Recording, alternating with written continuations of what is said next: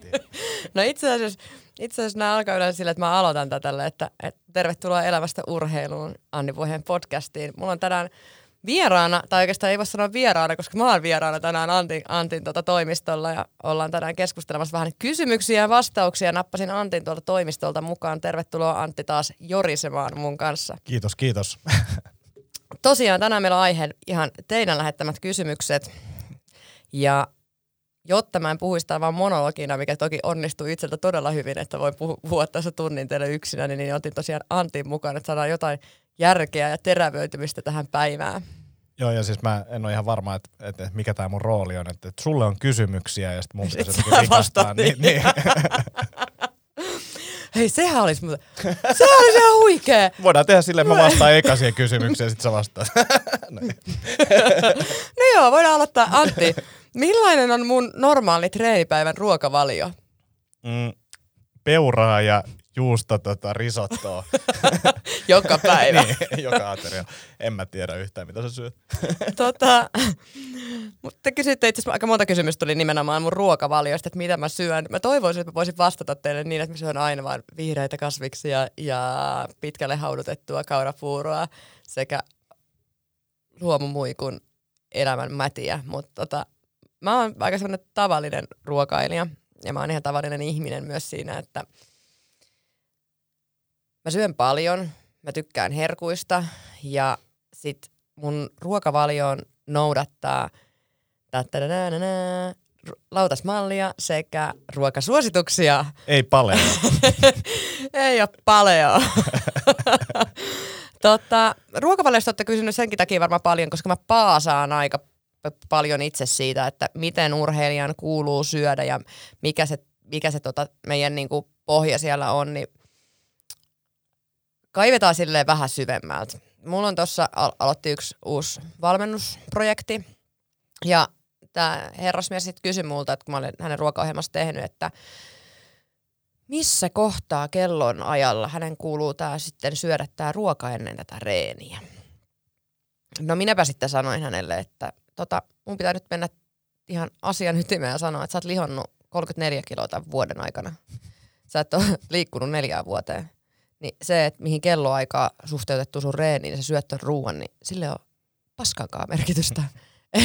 et, se oli vähän sama kysymys, kun hän kysyi mut myös, että voisiko hän nyt samalla, kun hän aloitti tämän lihaskunto-ohjelman, niin ruveta tekemään agilitireenejä, eli niin loikkia hyppyi. Ja sitten mä sanoin vaan, että sä oot juossut viimeksi, kun sä oot painanut 85 kiloa, sä painat 134 kiloa, että jos me laitetaan siihen kyykyt päälle, niin sä kuolet et se, niin se lähtökohta hänellä oli nimenomaan se, että hän olisi todennäköisesti halunnut semmoisen ruokaohjelman, että Annia superdietit ja näin pudotat rakkauskilosi, mutta tota, ne on niitä epäonnistuneita diettejä.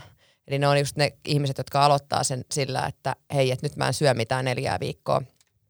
Se, minkä takia mä sanon tämän näin, on, on se, että mä oon luonut omaa ruokavalio nyt 12-15 vuotta. Eli mulla on sitten mulla on ollut tosi sairas suhtautuminen omaan ruokailuun ja kun mä oon lukenut pakkotoisto.comia ja sieltä kaikki parhaat diettivinkit aikanaan. Parhaat rahkamakeutukset. joo, joo, joo.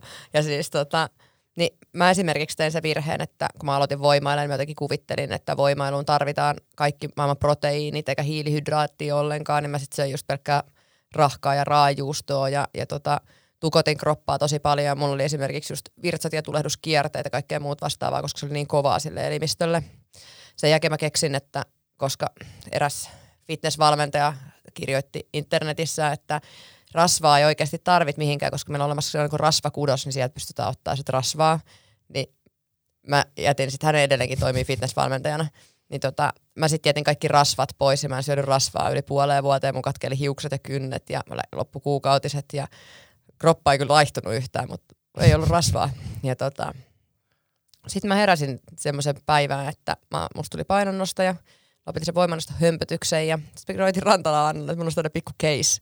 Niin Hanna opetti mulle kahden vuoden aikana siis se, että me syötiin tavallista kotiruokaa ja mä syön sitä tavallista kotiruokaa edelleenkin. Eli mä pyrin siihen, että jos musta tuntuu, että mun keho löystyy, mä oon ensinnäkin mä oon myös kamalan pinnallinen materialisti siinä, että mä toivon, että ihmiset mun ympärillä sanoo mulle, että jos niin rupeaa näkymään sen, että mun nousee paino, niin sekä mun valmentaja että mun aviomiehen, että tuolla Antilla tuossa vieressä, meillä on suhde, että voi sanoa, että on näköjään niin kuin ruoka maistunut, että paljon paino. Ja se paino on mulle niinku luku, että mä voin sanoa, että okei, että se on 69, että täytyy vähän lähteä kiristämään sen kohti painoluokkaa. Mun Hannan takia niin mun suhtautuminen siihen painoon ja ruokailuun ja ylipäätänsä niin muuttui semmoiseksi, että, että se ruoka on tapa pitää mun terveyttä kasassa. Se mm. ruoka on tapa pitää mun painoluokkaa kasassa. Se ei ole palkinto, se ei ole rangaistus, vaan se on osa sitä mun elämää. Ja mun ruokavalio on osa mun elämää, eli jos mä haluan syödä peuraa ja risottoa juustolla, niin mä voin sen tehdä – mutta sitten esimerkiksi jos mä käytän rasvasin juustoa, niin mä suhteutetaan sitä, että riisiä otetaan vähemmän ja syödään esimerkiksi kaksi ruisleipää siihen päälle. Sitten taas vastaavasti se, että jos mä syön kasvispohjaisia ruokia, missä on vähemmän proteiiniä, niin sitten pistän esimerkiksi sen leivän päälle kinkkua vähän enemmän. Eli mä, mä tasaan sitä koko ajan sen mukaan, että mitä mun mieli tekee. Nyt mulla alkaa kisakausi, että nyt mulla tulee ruokaohjeet ihan, niin kuin, mutta ne on enemmän emotionaalisesti, eli se tuntuu enemmän kisakaudelta sillä, että mä rupean syömään ruokaohjelman ja ohjeiden mukaan, eli se rytmittää sen koko päivän, niin se vielä on niin sellainen jämptimpi, juttu. Parhaimmillaan mun ruokailu on ollut siis semmoista, että perus, pe, peruskuntakauden kun reenannut paljon, niin sitten me ollaan tehty niitä insuliinivasteita. Eli siis se, että mun sokerimäärä on katsottu reeni, suhteutettuna reeniin. Eli, eli tietyssä kellonajassa aloitetaan ruokailu suhteessa, milloin reeni alkaa, ja sitten ennen reeniä saadaan vielä uusi sokeri piikki, jolloin sitä insuliini on veressä, jolloin me saadaan niin kuin kasvuhormonin kaltaiset aineet toimimaan ja lihasmassaa kasvatettua helpommin, että on, ollaan viety sitä niin pidemmään. Mutta se perusruokailu on siis sitä, että kaurapuuro aamulla ja välipala ennen lounasta ja lounaaksi paljon kasviksi. Tänäänkin esimerkiksi tosi paljon kasviksi.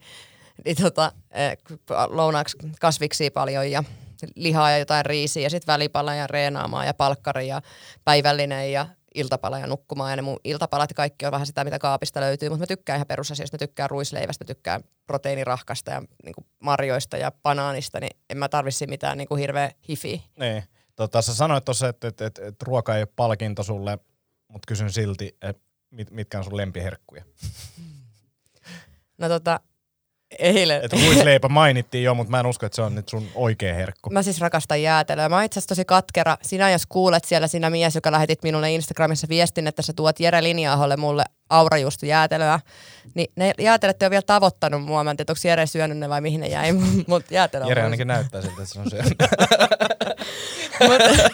Antti! No Jere on mun hyvä ystävä. ja Jere on mun mielestä hoikistunut nyt tosi paljon. Mutta Jere hieno, Jere pitää liikaa muiden ihmisten terveydestä huolta, hänen pitäisi panostaa myös omaan terveyteen. Niin, niin, niin pitää, ja, ja Jerellä on sen tämä tekosyy, niin kuin tämä, että panostaa toisten ihmisten terveyteen, mulle ei edes sitä. Mutta joo, siis sanoisin näin, että siis, siis toi jäätelö, ennen oli hirveä Ben Jerry's fani, mutta mä oon syönyt niitä niin paljon, että ne ei enää niinku uppoo. Että tota, kolmen kaverin jädet, no, hyvä juttu. Ja sitten tosiaan ne uudet fabriikkijäätelöt, missä oli siis tämä aurajuustolakritsi, mikä on poistunut myynnistä, mihin se mies... Jännä juttu, että se on poistunut myynnistä. Se on ihan niin törkeen hyvä. Mutta siis tosiaan niin mä kirjoitin, että ne oli poistunut myynnistä ja mä söin siis viimeistä poistomyyntijäätelöä. Sitten on aikaa jo varmaan puoli vuotta, niin Instagramissa semmoinen mieshenkilö, mikä itse asiassa mun mielestä reenaa CrossFit Espoolla, lähestyi minua ja sanoi, että hän tuo mulle vielä muutaman töttörön. Ja mä joka kerta, kun mä oon mennyt Jere, en mä siis, mä oon ottanut Jere joka viikoksi aikoin vaan sen takia, että sellaista jättelee. Niin ei ole löytynyt. Se on ehkä mun niin lempiherkku. Sitten mä tykkään valkoviinistä. Se on hyvä herkku. Lakritsia on kanssa. Joo, siis juustat, viinit ja jäätelö. Mä voisin niillä elää. Et Mä oon myös semmoinen ihminen, että mä, siis, mä sen, siis jos mä en keskity, niin mä en myöskään syö. Eli mä voisin oikeasti elää sillä, että mä vetäisin joka ilta kaksi lasia viiniä ja muutaman juustopalasen aamupalaksi jäätelöä ja so that's it. Et, niin kuin mä sanoin, että mäkin on vain ihminen, että et, mm. et ei se ole sen kummempaa se urheilijan elämä. Kuulostaa ihan fiksulta, fiksulta ja niin kuin terveelliseltä toi ajatusmaailma kyllä, että et, et, tota, hyvin oot hommassa tehnyt. On ja niin kuin mä oon miettinyt sitä rasvatonta kehoa ja sitten esimerkiksi sitä naisten niin kuin, Tämä oli toinen asia, mistä tuli kysymys. Nyt kun mennään, mennään tota, jatketaan näillä kysymyksillä, niin oli se, että miten kannattaisi vetää painoa painoluokkalajeihin. Niin monet painoluokkalajithan on aika miesvoittosia, niin kuin historialtaan miesvoittosia, tai siis en tiedä yhtään painoluokkalajia, joka olisi niin, että naiset olisi keksinyt, että hei, ruvetaan painimaan, vaan se on niin kuin, miehet on, on aloittanut se lajina. Se on tuonut myös ongelmia siis siihen painon hallintaan. Eli Eli mulla oli täällä tämmöinen kysymys, että miten pudottaa painoa, että kannattaako pitää niin korkealla painoa reenikaudella ja laskea sitä sitten ja saunonko mä vai miten mä lasken sen painon. Niin mä oon saunonut nuorena ja tyhmänä, jolloin sitten oli niitä, niitä tota, lieveilmiöitä paljon enemmän, eli kramppeja ja vatsaongelmia kisassa. Että joo, että teoriassa se, että jos sä saat painon äkkiä käymään vaan alhaan, niin se vie sun voimia vähemmän. Teoriassa. Mutta kun se voima, voiman tuotto on myös henkistä. Eli se, että jos sä istut saunassa sinä päivänä, kun sun pitäisi kisata kolmen tunnin päästä, niin se ei ole koskaan ideaalitilanne. Sun kehon pitäisi maata siinä kohtaa sängyllä ja mielikuva niitä nostoja ja niin kun se pitäisi se valmistautuminen itsessään oli ihan eri asia. Toinen asia siinä se, että jos sä tiedät, että sä oot painanut, painanut 66 kiloa joka ikisessä reenissä tai 67 kiloa, sit sä painatkin kisassa yhtäkkiä 63 kiloa. Niin se, kun sä tiedostat se, että pysyykö ne voimat, säilyykö ne voimat, niin mulla itselleni ainakin siis se, että mä pääsen lähellä kisapainoa tekemään isoja nostoja, niin on niinku henkisesti paljon tärkeämpää. Siisteintä siinä on se, että kun sä otat jonkun kyykkymaksimi viikkoa ennen kisaa, painat 65 kiloa, oot silleen, että et niinku, et, ei, et, ei tässä mitään, että et, niinku, et mä oon painoluokas, voimatta tätä tasoa, niin se, se fiilis siihen kisaan lähtemiseksi on ihan erilainen. Mä vedän painoa maksimissaan itse niin kilon puolitoista, ja se tarkoittaa siis sitä, että mä valmistan 70 päivää kehoa siihen, että tiettyjä mineraaleja sisään, tiettyä ulos, niin että, että sit siinä kohtaa, kun sitä kehoa on kuivattu, eli se neste lähtee pois kehosta, eli kun mä rupean juomaan, niin se ei jää sinne solun ulkotilaa, vaan se menisi sinne lihassoluun, ja se, että se menisi sinne lihassoluun, niin se vaatii sitä, että meidän pitää olla tankattu sinne magnesiumia, kaliumia, tietty määrä suolaa, ettei käy, jos olette antanut ton pesusienen kuivu ihan kuivaksi, että heitätte se veteen, niin sehän rupeaa imemään sitä vettä. Niin se on vähän sama asia siis solussa, sit jos sä oot kuivattanut itse sellaiseksi ravuksi, niin eihän se, niinku, se ei imeydy sieltä kunnolla, eli se hölskyy sinne vatsalaukkuun. Niin sen takia on tosi tärkeää se, että esimerkiksi sulla pysyy ruokailu siinä mukaan. Mä tankkaan hiilihydraatteja yleensä, yleensä tota 24-72 tuntia ennen kisoja. Eli se, että mä vedän sen, se kuivapainoin 150 gramman riisiannoksia. Mm niin ennen kisaa, niin se mun glykogeenivarastot on siellä niin täynnä, että, että se on valmis se kroppa siihen. Eli en suosi saunaa. Sanoisin näin, että saunominen ei sovi kenellekään. Se, se saunominen sopii ainoastaan lauantai-iltaa hyvän bissen kanssa. Se, se, se ei sovi kisat tapahtumaan. Että et just niinku, se on vähän sellaista alkukantasta vanha liito juttua, että et, hei mä saunoin viisi kiloa ja silti mä vedin ennätyksen sillä, että jos olisit saunonut vaikka kaksi kiloa, niin olisit vetänyt enemmän. Mm. Tai niin, olisit ollut niinku vuoden tuossa samassa mm. painossa mm. ja tottunut siihen ja silti nostanut sitten enemmän, että et se on niinku Joo, mielenkiintoista. Ja sitten toki on eri lajeja, missä tavallaan punnitus on esimerkiksi päivää ennen, mm. niin sitten se on ihan eri peli. Mutta olympialajeissa ei mene niin. Ei, Eli ei. jos puhutaan urheilulajeista, Ai siis tarkoitat semmoisia lajeja, missä ei tienata rahaa. Ai vitsi, just, just näin. Siis kyllä, kyllä, kyllä, kyllä. Puhutaan ammatista ja harrastajista. Joo, eli siis, siis käytännössä sanoisin näin nimenomaan, että et, et ihana toi, kun sanoit, että tottua. Ja nyt tullaan tähän rasvattomaan naisen painoon. Eli jos nainen haluaa olla rasvaton, niin se vie ihan sikana aikaa. Siis sä et voi vetää sitä painoa nopeasti sinne, ettei se sun kuukautiskierto hämmennyt siinä. Eli mulle esimerkiksi semmoinen toinen kolmas kysymys, mikä tuolta tuli, niin kuin, että mun hormonikierto, että, että onko se sekoontu, seko, sekoittunut tuossa niin painopetojen kanssa, niin on siis se, että mulla on tota, alimmillaan ollut rasvaprosentti 2016, 8,5 inpadilla ja pihdeillä, niin anteeksi, inpadilla 9,5 ja pihdeillä 8,5. Ja mun kuukautiskierto on ollut heittänyt pisimmillään, niin no itse asiassa Taimaa MM-kisojen jälkeen pikku stressi tuosta repemisestä reidestä, niin silloin oli niinku kahdeksan päivän heitto, mutta mulla keskimäärin heittää 12 tuntia. Yeah. Et että se, että mä oon totuttanut se. ollenkaan. Niin, niin, eli mä oon totuttanut se mun kehon siihen painoon. Mä oon aloittanut sille, että mulla on ensimmäisen kerran, kun mä käyn Inpadissa, mulla oli rasvaprosentti 25. Ja sit se on joka vuosi siitä ollut pikkasen matalampi. Nyt se on pitkästä aikaa ollut vähän korkeammalle just noiden loukkaantumisten ja muiden takia, niin mä oon nostattanut sitä vähän tarkoituksella korkeammaksi. Mutta siis käytännössä niin se on mulle niinku ollut vuosien projekti. Ja se, että rasvaton keho vaatii nimenomaan sen, että se on vuosien projekti, että se ei voi tipahtaa sieltä taivaalta. Miehille se on vähän helpompaa, eli, eli miehille se rasvattomuus ja sen saavuttaminen nopeammalta tempolla on helpompaa, mutta naisten pitäisi suunnitella se ja sen takia se on tosi niin kuin vahingollista se, että sä yhtäkkiä vedät painoluokkaa, sitten lihotat ittees taas, sitten taas vedät painoluokkaa, niin, niin kun sanoin, että se keho ei ehdi missään vaiheessa adaptoitua, niin se on koko ajan sekaisin se keho.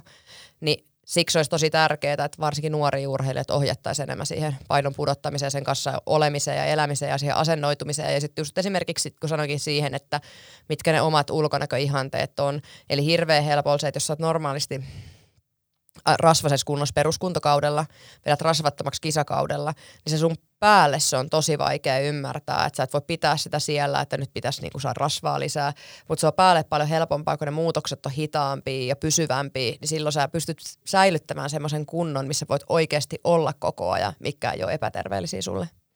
Joo, ja sitten tuossa, mikä tuli mieleen, niin kuin itse on muutaman kerran vetänyt johonkin painonnostokisoihin enemmän painoa, niin se, että kroppa tuntuu todella, todella erilaiselta, niin kuin paineet ja muut. Että jos sulla on viisi kiloa yhtäkkiä vähemmän painoa, niin keskikroppa on yllättäen niin kuin vähän eri tuntunen kuin sitten niin kuin normaalisti. Että et, et kyllä siinä niin kuin selkeästi iso ero oli. Ja itsellä sitten taas niin kuin ehkä enemmän painonpudotuksia ollut prassijuitsussa, missä punnitus on niin kuin ennen ekaa matsia. Ja silti on niin kuin otettu välillä nesteistä siellä ja silleen niin kuin tyhmästi painoa. Ja se oli niinku käytännössä aina se ensimmäinen matsi semmoista selviytymistä. Silleen vaan, säilyykö mä hengistä tästä, ja jos säilyn, niin sitten on ehkä niinku hyvät mahikset. Mutta niinhän tota, painijoillakin on ollut.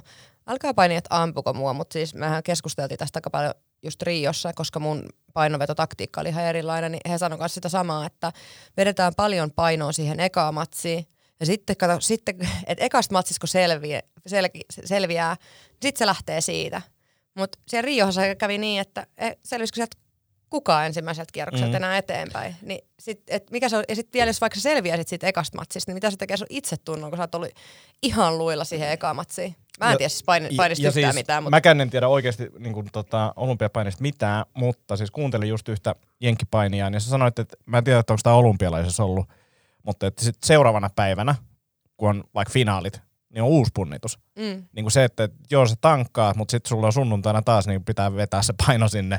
Niin kuin, se on ihan sairasta. Ja jos on niin kuin painonnostajalle niin kuin päälle vaikeaa tiputtaa painoa, niin se, että sä teet kaksi kertaa sen niin kuin saman viikonlopun aikana, niin kuulostaa ihan hirveältä. Joo, eli tiivistetysti kysymykseen järkevästi toteutetun painonvedon lyhyt oppimäärä oli se, että ei ole olemassa järkevästi toteutettuja painonvetoja, vaan on olemassa järkevä paino, missä ei olla ja elää.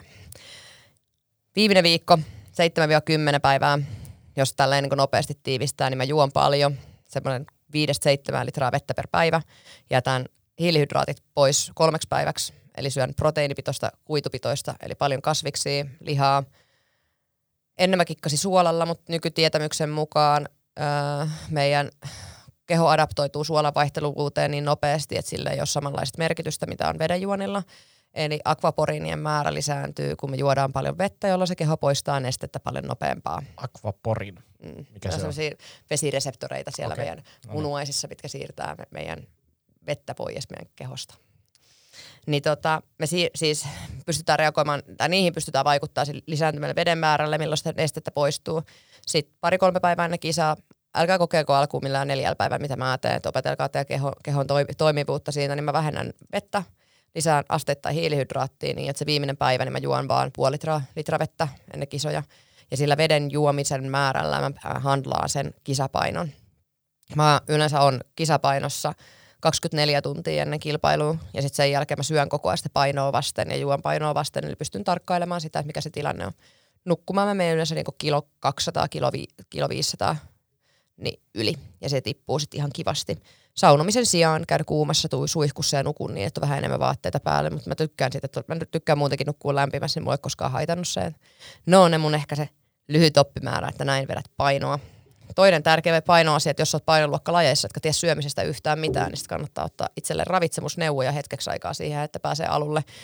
Joku muu ehkä koosta se, että ostatte netistä itsellenne se 20 harjoitusohjelman siihen ruokailuun, että koittakaa siinäkin katsoa se, että, että hyvä valmentaja vähäksi aikaa, niin maksaa kyllä itsensä takaisin. Että, että niin kuin sanoinkin tuossa, että on Rantala Hannalta ja Aholan Vilholta niin oppinut itse niin paljon, että, että se on kyllä ollut kannattavaa. Hyvä. Sitten seuraaviin kysymyksiin aika. Täällä oli tosi paljon kaikkia ruokakysymyksiä. Oli hiilihydraatti. Me puhuttiin hiilihydraattien nauttimisesta. Ja... Antaa vuoden vaihde tämmöinen. Niin, no, ihmiset haluaa vaan laihtua. Miten Antti sun vuodenvaihteen laihdutusprojekti on lähtenyt? Äh, Tämä on alkanut jo viime vuoden puolella. Tämä on vielä kesken. Kymmenen kiloa ollaan siis tiputtamassa tässä yhden kaverin kanssa kisaa. Ää, tai ei siinä ole kisa, siinä on vedonlyönti, että se pitää ennen maaliskuuta tiputtaa. Ja mulla siis vielä... Kormiksen kanssa? Joo. Ja se, se on alkanut... Tanssiva, niin, eikö mikä se oli? Tanssiva, setämies tanssii. Suflaava setä vai mikä? Sufleukko. Sufleukko. tota, ää, hän on nyt alkanut kirimään mua, niin nyt mun on täytynyt taas vuodenvaihteen jälkeen alkaa tekee juttuja. Ja mä johdin pitkään, niin mulla ei ollut mikään kiire tässä. Ja sitten mä oon niin laiska ihminen, että jos mä näen, että mä ennätän tonne ajoissa, niin sitten mä menen mäkkiin. Niin hmm. tota, nyt, nyt tota tsempataan sitten, mutta hyvin toi kävely ja fiksuu syömistä ja usein, usein syömistä, niin sillä se tippuu. Sitten itse asiassa Antti vähän suoki koskeva kysymys tai onhan mun kysymys, mutta piti vastata näihin. Crossfitin ja painonnoston yhdistämisestä. Itse asiassa näistä yhdistelyistä on tullut tosi paljon, että miten yhdistää tavoitteellista aerobista treeniä ja painonnostotreeniä ja miten yhdistää painonnostoa ja voimahankintaa, mikä oli musta hassu kysymys, koska painonnostohan on voimanhankintaa. Ja sitten crossfitin ja painonnoston yhdistäminen, kuinka sen tekisit, niin Siis se on hassu kysymys myös, koska CrossFit kuuluu, pain- äh, tämä painonnosto kuuluu CrossFittiin, niin se on jo siellä. niin, ja sit, no siis ensimmäinen asia on se, että tämä oli miehen esittämä kysymys, niin mä vastaan sulle näin, mitä mä vastasin myös Sampolle, joka aloitti meidän Inner Circlessä, että valitettavasti CrossFit on naisten laji. CrossFitin harjoitteleminen miehenä on ihan helvetisti vaikeampaa, mitä se on naisella koska koska mä oon nainen, niin Antti voi vaan räkästä mulle reeniohjelman ja sitten mä reenaan ihan helvetisti ja sitten musta tulee vahva ja nopea ja kova ja kestävä ja sitten mä otan sitten ei sitä kahdeksan viikkoa, mä oon henkisesti, henkisesti ihan kuollut, sitten mä lepää viikkoa ja sitten mä pystyn taas tekemään kahdeksan viikkoa sitä. Naisille ylipäätänsä harjoittelu ö, fyysinen kuluttavuus on paljon pienempää kuin miehille. Eli toisin sanottu naisten stressikynnys harjoittelusta ei ylity, ylity niin helpolla että se on yleensä se ulkopuolinen paine, mikä sieltä tulee. Eli naisilla vaikuttaa nimenomaan se uni, ystävät, työt, raha-asiat, talousasiat, se kaikki muu stressi siihen harjoitteluun itsessään, niin semmoinen naisten hommaama hermostollinen ylikunto on yleensä muiden asioiden aiheuttamaa kuin harjoittelun yleensä. Mutta se harjoittelu, älkää nyt ymmärtäkö se, että jos lääkäri sanoo, että teillä on ylikunto, että tässä harjoitellessa sanoo, että Onni sanoi siellä podcastissa, että nainen ei voi olla ylikunnossa. Ei, vaan se ylikunto johtuu siitä, että teillä on palasia siellä liikaa. Ja jos teillä on kolme lasta, oma yritys, 2,4 miljoonaa asuntolainaa ja vaikea mies, seitsemän koiraa ja sitten käytte crossfit-treeneissä, niin se on se crossfit-treeni, mikä sieltä jää pois. Sen takia, koska te ette voi niistä vaihtaa, koska teillä on 2,4 miljoonaa lainaa ja sitten teillä on lapset ja seitsemän koiraakin. Niin se vaan menee niin, että sun on pakko tehdä se tila jostain ja silloin se tehdään siitä urheilusta. Ruuhkavuosissa olevilla ihmisillä se jää urheilusta, mikä sinänsä on sääli, mutta se, jos se keho on ylikuormitustilassa, niin sitä aikaa pitää sinne saada ja sitten se pitäisi yleensä se siitä urheilusta, mihin mä yleensä sitten sanon, että tehkää – kotitöitä, siivotkaa, liikkukaa, arkiliikuntaa. Eli niillä henkilöillä, joilla ei ole aikaa siihen arkiliikuntaan, anteeksi, normaali liikuntaan, niin se arkiliikunta on niin tosi isossa tekijässä siellä.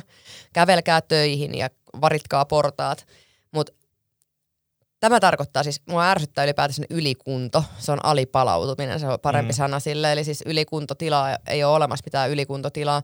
Hermostollinen väsymy, huippu, siis ihan äärimmälleen viritetyllä huippuurheilijalla tulee se hetki, kun ollaan reenattu pitkää kovaa, että se kroppa ei enää jaksa, eli siis se hermosto tilttaa sieltä.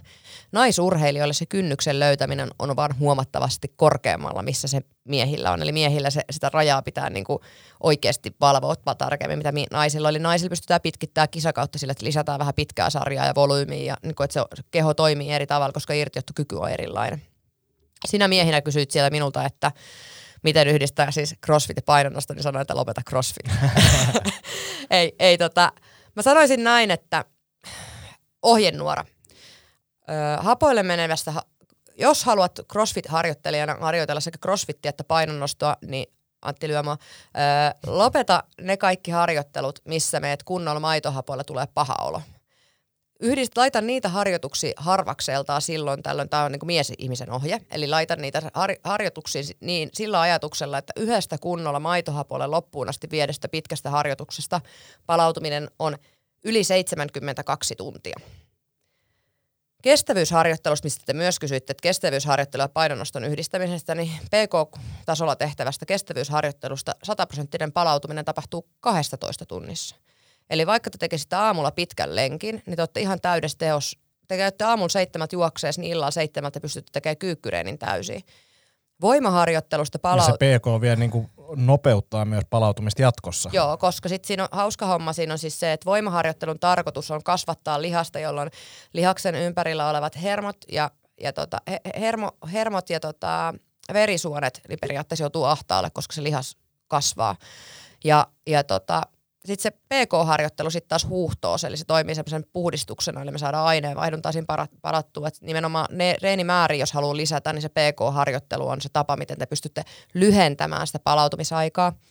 Raskaasta hermostollisesta harjoittelusta puhutaan maksimitoistoista painonnostoa tai sitten voimaharjoittelua, niin niistä menee tosiaan se 48-72 tuntia palautua. Niitä pystytään kaksottaa suurin piirtein keskimääräisesti kahdesta kolmeen päivää peräkkäin, jolloin sä alipalautuneet pystyt tekemään niitä seuraavia harjoitteita. Nyt puhutaan niin sataprosenttisesta palautumisesta ennen kuin se menee sitten tilttiin. Tästä tulee sitten seuraava osuus, eli hyperkompensaatio, mutta siis käytännössä siis se perustuu siis siihen, että, että tota, teidän pitäisi pystyä jaksottamaan ne CrossFit-harjoittelut niin, että te ette voi CrossFit-harjoittelussa harjoituttaa hermostoa, jos teillä on painonnostoreenejä toisinpäin. Eli pitäisi katsoa se, että minne ne painonnostoreenit tulee. Antti, kun tekee mun crossfit-treeniä, niin se menee pitkälti niin päin, koska mä oon lähtökohtaisesti painonnostaja, niin mun reeneissä, jos mulla on iso painonnostoharjoittelu torstaina ja keskiviikkon crossfit, niin siellä lukee, että kevyt. Tarkoittaa siis sitä, että mä on sen crossfit-reenin jälkeen jopa, voisi sanoa, että enemmän palautunut, mitä mä oon ollut mennessä sinne. Eli sillä edes autetaan sitä mun palautumista. Me ollaan meidän harjoitus nojaa silloin enemmän aktivaatio, taito-ominaisuuksiin, lihaksen pumppaamiseen siihen niin kuin eri asioihin, mitä sitten taas se, että esimerkiksi eilen, kun mulla luki vaan crossfit ja mä tiesin, että se oli mun päivän ainoa reeni, niin meni semmoisen souturallin, että ei, ole, ei aamuna mennä sängystä ylös päästä, niin siis silloin, kun se, se oli, silloin se oli niinku kehittävä rakentava harjoitus, niin se riippuu paljon siitä, että mitä muuta siellä, siellä viikossa sitten on sisällä. Niin se on vähän sama asia, että mun mielestä mä, mä oon vaikein ammatti on CrossFit-valmentaja. Siis mies, miehen CrossFit-valmentaja, niin kuin mä tuossa tiedustelin yhdelle tutulle, kenelle tein painonnosto-ohjelmointia, niin CrossFit-valmentaja, niin super vaikea löytää. Siis koska sä joudut huomioimaan sinne, ne, sit kun tulee vielä semmoinen ihminen, joka käy töissä. Sitten mm. kun joudut huomioimaan sen kokonaiskuorman siihen, niin sehän on ihan sen takia, sen takia mä en, mä en oikeastaan tee ohjelmointia enää, koska se on älytön duuni ja sitten sanoisin, että urheilijakin oppisi enemmän, tai se urheilija saisi enemmän, jos se oppisi itse tekemään sitä ohjelmointia itselleen, mutta se on to, tosi vaikeaa. Mm. Että et, et siihen tarvii ehkä ulkopuoliset silmät, mutta että et se perusohjelmointi onnistuu urheilijalta tai noudatetaan jotain semi-hyvää templatea, niin se olisi Uh, mulla tuli muutama ajatus tuosta vielä semmoisia, mitä ei vielä taklattu. Yksi on niinku se, että on kahdenlaista painonnostoa. On maksiminostot ja sitten on niinku tämmöinen isommat toistomäärät, mitä CrossFitissa tehdään paljon ja tekniikat ja niin kuin suoritustapa on niin kuin hyvin erilainen näissä. Et, et se kannattaa tiedostaa, että on kahdenlaista ja tavallaan, että nytkin sanotaan painonnostoharjoittelu, mä oletan, että se tarkoittaa, niin kuin, että halutaan saada isoja maksimirautoja nostettua, mutta voi olla, että on väärässä. Ja mä oon samaa mieltä, että tavallaan se, mistä kär, äh, karsitaan, on metkonit – mutta se ei välttämättä tarkoita sitä, etteikö me Metkonen tehtäisi. Vaan se intensiteetti. Just näin. Eli jos käydään vaikka tunneilla, niin intensiteettiä saa itse aika hyvin niin kuin säädeltyä. Mä säätelin intensiteettiä niin, että mä käyn reenaa yksin. se on, joo, mutta siis se on, se on hyvä tapa. Se on hyvä tapa. Mä nauroin tuossa, mä yhden kaverin kanssa kävin tekemässä jotain treeniä, niin mä nauroin, että mä olisin niin kuin pään sisällä, niin mä olisin, että jos mä olisin yksin, mä lopettaisin treenin nyt nyt mä oon tehnyt riittävästi, jos mä olisin yksin. Mutta sitten me jatkettiin vielä joku 15 minuuttia sen kaverin kanssa, koska siinä on semmoinen niinku vertaispaine. Mutta esimerkkinä tästä on niinku se, että jos soudetaan 500 metriä, ja sä soudat sen aikaan 1.30, niin sä oot todennäköisesti aika hiessä. Versus jos sä so- soudat sen 1.45, niin oot sä varmaan hengästynyt, mutta et, et se on niinku, et makaa lattialla ainakaan, että se on tosi iso ero, puhutaan 15 sekunnista. Ja, ja, ja monesti niinku jossain crossfit-treenissä on niinku se, että kuinka lujaa sä siellä lopussa tiristät itsestäsi. Että jos on 10 minuutin treeni, jos otat minuutin siihen lisää aikaa, niin se treeni onkin paljon kivempi ja helpompi. Ja se ei tarkoita sitä, että se olisi hyvä treeni silti, koska sä voit keskittyä siihen, esimerkiksi nyt jos on painonnostoa siinä Metkonissa ja tehdään paljon toistoja, vaikka jotain tempausta, hei, sä voit keskittyä enemmän tekniikkaan Ja vaikka on kyse niin tämmöisestä toistomääräisestä tai leuoista tai mikä ikinä se liike onkaan, niin aina voi keskittyä tekniikkaan enemmän niin, tai johonkin syklittämisnopeuteen tai mihin ikinä. Niin ja tuosta kun sanoit, että on erilaisia painonnostoja, niin mun mielestä jos sä et kisaa crossfitissä, niin ei kannattaisi oppia niitä siellä vilpautusnostoja ollenkaan. Joo, ei siis joo. Ää, Eli, ja, ja, ehkä tuossa niin siis on olemassa huonoja tekniikoita, en mä sitä tarkoita. Ei, mutta siis tarkoitin niin. sitä, koska se on eri tekniikka. Jos sä haluat tehdä 30 tempausta, niin sä et voi irrottaa niitä jalan. Mm, koska mm. sun jalat on ihan loppu, jos on painonnostajalle tempauksen raskain kohta on lattiasta irrotus, koska jos haluat siitä teknisesti hyvän suorituksen, niin se pitää keskittyä. Se irrotus täytyy tapahtua jalalla. Jos sä puristat 30 kilolla, 30 toistoa jalalla irti, niin sä kuolet sinne. Mm. Sä, sä kuolet sinne, niin kuin, että sä vaan yksinkertaisesti niin, että se on pakko pelaa jalat pois alta, heittää sitä selällä, eli siihen saadaan isoja vipuvarsia, milloin se nostaminen on helpompaa suorille käsille, mutta teknisesti rumempaa. Ja tämä on niinku, mun mielestä tää on niinku hyvä homma hiffata siinä just nimenomaan se, että se on ihan ok silloin, kun tehdään toistoja. Mutta jos on henkilö, joka käy kaksi kertaa viikossa crossfitissä, niin hänen ei pitäisi tehdä mitään muuta kuin hyvällä tekniikalla niitä painonnostoliikkeet, koska se on turvallisempaa, oppisi ne isot oikeat painonnostoliikkeet. Mutta sitten kun siinä sotketaan tosiaan voimannostokyykky, niskakyykky, painonnostotekniikka, crossfit-tekniikka, kaikki keskenään, jos sä käyt kaksi kertaa viikossa tekemään metkoneita, niin sulla ei ole mikään tekniikka enää kunnossa. Eli sitten pitäisi olla niinku, tehdä se aika monen, itse asiassa täytyy sanoa, että monen CrossFit-salillahan on tehty nyt se esimerkiksi se päätös, että takakyykkytekniikka opetellaan niskakyykkynä, koska se on niin kuin alaselälle turvallisempi. Ja sitten siellä on erikseen ne tyypit, jotka haluaa reenaa enemmän voimaa, niin sitten opetellaan niitä voimannostotekniikoita siihen rinnalle. Sama homma, että painonnostossa opetetaan, opetetaan niin kunnolla irrottamaan jalalle ja pitää tekniikka hyvänä. Et niitä tankoralleja ei tehdä huonolla tekniikalla. Se on semmoinen itse asiassa asia, mitä itse mä ohjelmoin aika monella crossfitilla painon, crossfittajalla painonnostoreenejä. Niin jos sä oot teknisesti huono tempaaja, niin mä kiellän metkoneista tempauksen tekemisen tangolla. Et se voi skaalata sit siinä kohtaa, että sä teetkin käsipainolla tai kahvakuulla ne tempaukset, jolloin se ei ole enää niin painonnostolajina. Se tukee kuitenkin, siis se voima, voima tulee sieltä kaikkea, mutta siis se se ei ole enää niin kuin sitä tankorallia, jolloin me ruvetaan saamaan, koska jos miettii niin, että sä oot tehnyt 10 000 selkähilpautusta tempauksia, mm. niin eihän sulla ole olemassa mitään muuta tekniikkaa. Niin sitten kun mm. sulla laitetaan se maksimi, niin sä koetat sitä samaa, että jalat pois edestä ja selällä heitetään tankoa ylös, niin se, että sun on pakko tehdä ne 10 000 hyvää toistoa, jotta sun muodostuisi se tempaustekniikka siinä, se on niinku se juju siinä. Eli se sun omaan määrään riippuen riippuu myös se, että millaisia metkoneita muut, mikä se sisältö sinne pitäisi olla. Ja toi oli hyvä toi kyykkyjuttu, koska siis mä en käytännössä niinku low bar kyykkyä, niin en mä näe sille mitään syytä, miksi sitä tehtäisiin. Mun mielestä crossfitti panostuu, tai kannattaa panostaa niin paljon painonnostoa kuin vaan mahdollista. Se on niin, iso osa, niin isossa osassa crossfittiin, niin miksi tekisi niin kuin muuta kuin niskakyykkyä. Mm, ja sitten se on siis, niin kuin sanoinkin, että se on turvallisempaa. Mm. Eli silloin kun me haetaan enempi, pidempiin nivelkulmiin sinne, eli se tanko alempaan, sellaisen lantio kauempaan keskilinjasta, niin silloin ne kuormittavuudet, toki raudat on isompia ja kuormittavuudet on isompia. Erikoistekniikkana. Niin, juuri näin. Eli just täytyisi nähdä se, että, että Emilia Leppäsellä on eri tekniikat metkoneissa ja maksimeissa ja hän on ammatti crossfit-urheilija, niin totta kai hänellä on ja hän pystyy ne sillä tekemään, mutta jos Riitta 37V niin käy kaksi kertaa viikossa Akonniemen tunneilla CrossFit Espoolla, niin silloin hänellä ei voi olla kuin se yksi tekniikka, mitä siellä tehdään. Hyvä. Olipas syväluotaavaa analyysiä painonnosto ja CrossFitin yhdistämisestä. Me, siis, me käsiteltiin todella nopeasti tämä aerobisten osuuksien yhdistäminen. Syyhän oli siis siinä, että mun mielestä harva ihminen tekee liikaa PKta.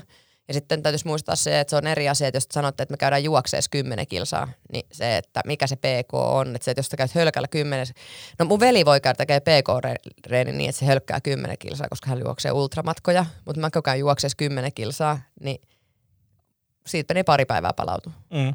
Ja PK-hommis, niin kävely, joo, joo. se on yllättävän hyvä. Ja sitten silleen, että pystyy ainakin tekemään riittävän pitkään, koska toskin on niinku vähän sama juttu kuin siinä ravintohommassa. Puhutaan tapo, tavoista ja silleen, että, että se toistuu. Se, että jos sä vedät tänään 10 kilsaa kovaa, niin et sä on huomenna vetämässä uudestaan sitä. Mutta sitten jos sä vedät tänään 10 000 askelta ja huomenna 10 000 askelta, niin se voi onnistua. Tai vähän tsemppaa, että teet se 15 000 askelta sinne. Niin, niin mä huomasin itse, niin kun puhuttiin, sä kävit mun kanssa edellisviikolla. Et, tai siis mä en soutanut ollenkaan. sä seisot vieressä. Aivan, sitten kaikki ihmettelee, miksi Antti ja Ainovaksi reenaa niin paljon. Öö, tota, Niin puhuttiin siis sitä, että oli yllättävän, niin mulla oli yllättävän helppo pitää siellä niillä kuitenkin kohtuullisilla nopeuksilla sitä soutamista ilman, että mä kuolin. Niin kun me puhuttiin, että mä aloitin silloin lokakuun 25. päivä kävelemään, eli mä kävelin kaikki työmatkat, eli siis neljä kilsaa suunta, eli mä kävelin päivässä kahdeksan kilsaa, niin se kävelyn lisääminen niin paransi nimenomaan sitä PK-tasoa. Mähän on vähän semmoinen Tämä on toinen asia, sit kun ihmiset kysyvät, että mikä se PK on, että se ei saa olla yli 120, se ei saa, se ei saa olla 140. Me ollaan puhuttu tänään paljon niistä mittareista sun kanssa, niin, niin tuosta täytyy sanoa, että Mähän on siis semmoinen japanilainen kierroskone, eli mun nousee sykkeet tosi helposti ja sitten ne pysyy siellä. Mä pystyn, mä pystyn tekemään niitä crossfit-treenejä niin, että mulla on 175 syke 190, niin koko se puolitoista tuntia. Mm. Sitten mä pystyn keskustelemaan ihan normaalisti, mulla on vaan syke tosi korkealla. Niin se, että eihän mulla silloin PK lenkitkään niin ole mitään 110, vaan ne voi olla ylempään, koska se, että jos mä pystyn keskustelemaan normaalisti 180 sykkeellä, niin siis mun syken laajuus on vaan erilainen, mitä muilla on. Ja se on niin toinen asia noihin, että pitäisi ymmärtää, kenenkään PK-syke ei ole 155, että se voi, sen voi sanoa, eikä, siis, eikä se hyödytä mennä kävelylenkille, jos syke on 72, mm. vaan niin kuin järkeä siinä voi käyttää, mutta se, että kaikkien tuommoisten niin tehtyjen lukuarvojen seuraaminen on aina välillä vähän hassua, että mieluummin seuraatte itseänne ja lopetatte seuraamassa niitä lineaarisia arvoja, sanoisin mä näin. Mutta kukaan ihminen ei ole tähän mennessä ylikuntoon mennyt siitä, että kävelee. Eli se kävely on oikeastaan Haaste jees. vastaanotettu. niin voisit pohkeet meni jumiin ja sääret, mutta siis se, että... Hirveän rakko tulee.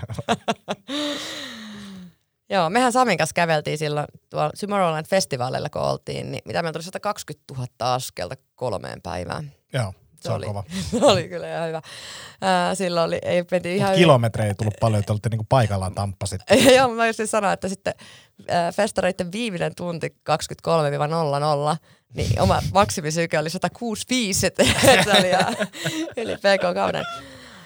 Joo, hei tota, jatketaan. Täällä on tämmöinen me itse vähän pähkittiin tätä kysymystä tuolla Ylläksellä tuon Murtosen Juhon kanssa jo. Oli, mä ammun tää Antille tämän kysymyksen, katsotaan mihin, mihin suuntaan sä menet. Mä oon sanonut tämän kysymyksen, että milloin siirtyä lineaarisesta progressiosta periodisoituun progressioon? Sitten kun ei tule enää tuloksia. Me Juhon kanssa mietittiin muutamia asioita. Joo. Eikö myös periodinen progressio ole lineaarista? On, mutta sitten siinä on niinku Joo, mä tiedän siis mitä niin. se on. Mutta se... Tämä kuulostaa siltä, että tämä on niinku ääretön lineaarinen progressio ja sitten tämmöinen, missä tulee myös muitakin vaiheita. Joo, joo, joo. Mutta tuossa on niinku sama, että, että, että siitä, jos, jos kysytään noin, niin mun vastaus on, että niinku oikeastaan mentäisiin heti periodisoituu. Tavallaan, että, että, että sitten kun sitä kehitystä ei enää tule, niin sitten va, niinku tota, se katkeaa, että sitten me tehdään jotain muuta. Mutta tota, periodisoituhan on se, että me suunnitellaan etukäteen, että me, nyt me tehdään kahdeksan viikon tämmöinen juttu. Mutta tässä tilanteessa niin mä oon aina sitä mieltä, että jos joku juttu nyt toimii ja sä saat tuloksia sillä, niin älä nyt lopeta sitä, vaan jatka sitä niin kauan kuin sä saat. Varsinkin jos ollaan niin alussa. Koska se, että, että ota kaikki mahdolliset helpot voitot sieltä. Niin, tämä on tärkein asia. Näissä kaikissa progressioissa ja muita. Oh, mä tiedän, että kysyvien asettelu, asettelija on itse pitkälle harrastanut, mutta te kaikki siellä, jotka aloitatte nyt tammikuussa reenaaminen, niin unohtakaa tämä koko keskustelu. Pakko, Eli...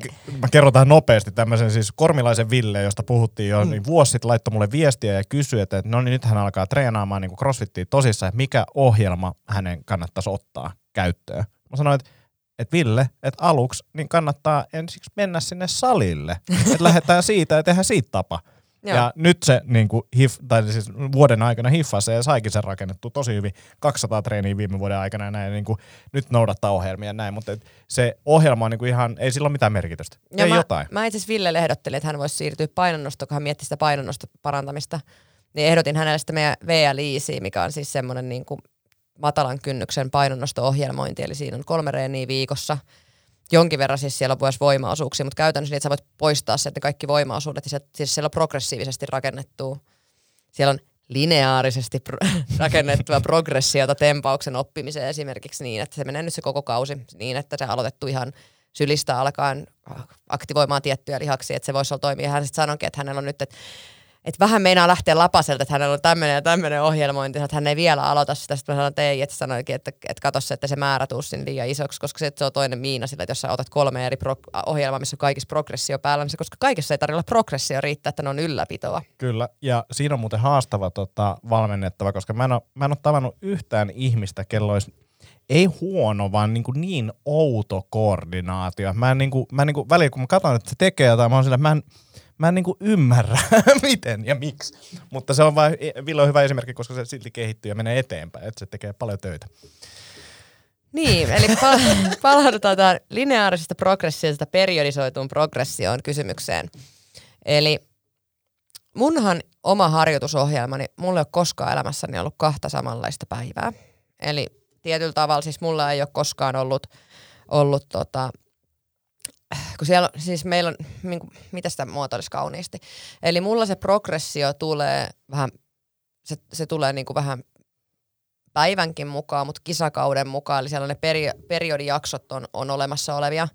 Ja niin kuin mä sanoinkin sitä, että periodiset progressiot on myös lineaarisia, eli se riippuu pitkälti siitä, miten sä sen rakennat. Muutama asia, mitä mä vastaisin tähän, nyt ensimmäinen asia on se, että minimi-effortti, maksimihyöty. Eli paras urheilija on se, joka pienimmällä työmäärällä kehittyy. Koska silloin, kun te kehitytte pienellä työmäärällä, niin te voitte lisätä sitä työmäärää kehittyä entuudestaan. Mutta jos te aloitatte harjoittelemaan niin, että teillä on kaikki munat heti ekana korissa, niin ei se pysty niinku mukauttamaan. Mä reenaan itse paljon, siis tosi paljon. Ja mulle esimerkiksi se muutos on yleensä sitä, että mä reenaan vähän vähemmän. Mutta siis se, että ei tämmöistä treenimäärää esimerkiksi mikä mulla on, jos et sä koskaan käynyt salilla, niin kuin vaikka Ville, niin ei ole mitään järkeä aloittaa reenaa 16 kertaa viikossa, kun sä kehityt kolmellakin kerralla. Ja, tai ehkä niin enemmän nyt kertojen sijaan niin just nimenomaan sitä niin se reenin sisällöltä, että jos sun riittää, että sun voimatasot kasvaa, lihas, niin lihas hermottaa hyvin sillä, että sä teet kolme kasia, niin älä tee kymmentä kymppiä. Mm, kyllä. Että se kymmenen kympin aika tulee kyllä, eli siinä kohtaa, kun se kolme kasia ei enää tunnu missään, niin sitten lisätään sinne neljä kasia. Eli Mä vastaisin tähän tämän Vinskun kysymykseen näin siis, että ei tarvitse siirtyä lopullisesti koskaan lineaarista progressiosta esimerkiksi pois periodisoituun progressioon, vaan pitää ne semmoisena, että se adaptaatioaika on A riittävän pitkä ja B ei liian pitkä. Adaptaatioajalla mä tarkoitan siis sitä, että jos, niin kuin sanoin, jos sä kehityt tällä ohjelmointityylillä – on mennyt kahdeksan viikkoa. Pidä, tai, mä yleensä suosittelen miehille niin, että kolme viikkoa reeniä, viikko lepoa, tai kaksi viikkoa reeniä, viikko lepoa, tai kevyempi viikko. Ei viikkoa lepoa, vaan kevyt viikko. niin tota, uh, jos sä kehityt, vaikka oot kehittynyt nyt kolme tämmöistä jaksoa, eli 12 viikkoa, niin tee edelleenkin se, jos sä huomaat, että nyt se rupeaa junnaamaan, niin vaihda se sitten vasta. Ei ole mitään järkeä vaihtaa niin, että mä oon nyt kolme viikkoa tehnyt ja tuli hyviä tuloksia, niin sitten me vaihdetaan ainakin pois. Ja sitten siistentähän siinä on se, että vaikka sä vaihtaisit lineaarisesta progressiosta periodisoituun, ja sitten se ei toivoisi se periodisoitu enää, sä voit vaihtaa takaisin siihen pelkkään lineaariseen. Eli silloin mä itse esimerkiksi käytän sitä, että jos mä huomaan, että jollain mun voima, varsinkin voimannostos niin mun urheilijoilla niin toimii tämmöinen kisaan lähestymistapa, niin mä käytän jokaisella kisan lähestymisellä se saman kisan lähestymistavan, koska kisan lähestymisiä on ainoastaan 1-2 kertaa vuodessa, niin se keho ei sitten koskaan adaptoitumaan siihen. Mm. Lähtötasot ovat erilaiset. Eli, eli tota,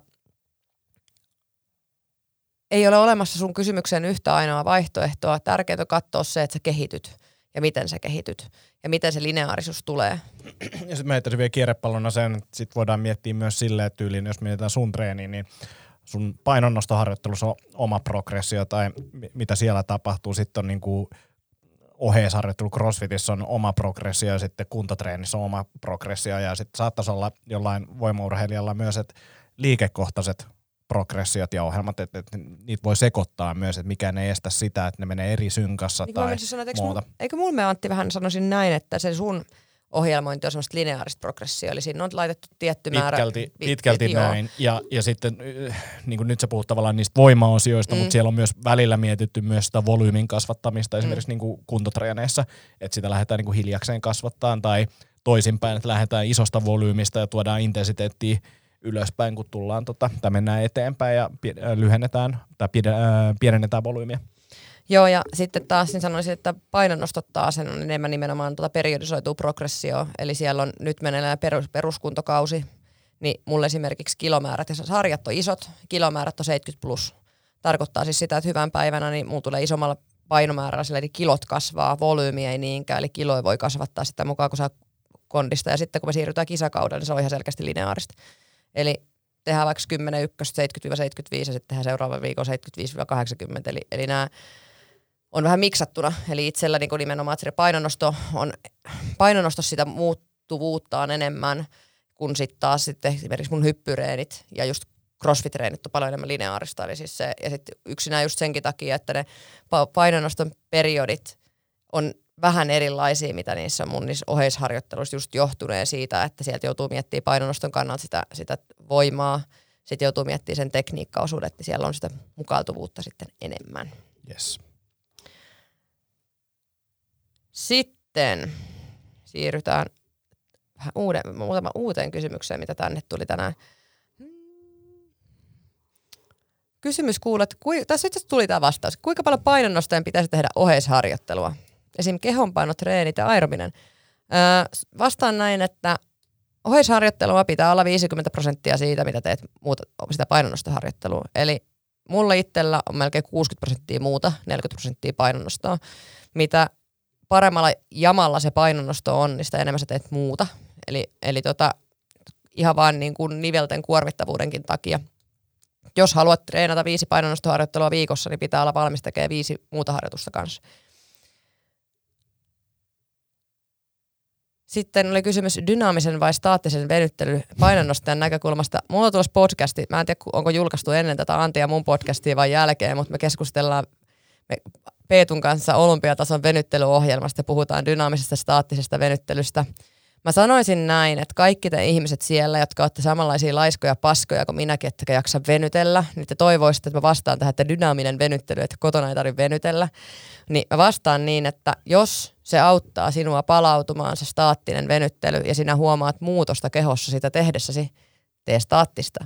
Jos huomaat, että staattinen venyttely ei ole sinua varten, tee dynaamista. Tai jos et ole varma, mikä on sinua varten, tee sekä dynaamista että staattista venyttelyä. Ja mä heittäisin tohon vielä semmoisen, että nyt jos venyttelyä ei tule tehtyä liikaa, niin tee sitä venyttelyä, mitä ikinä venyttelyä teetkään, silloin kun se on sulle helpointa.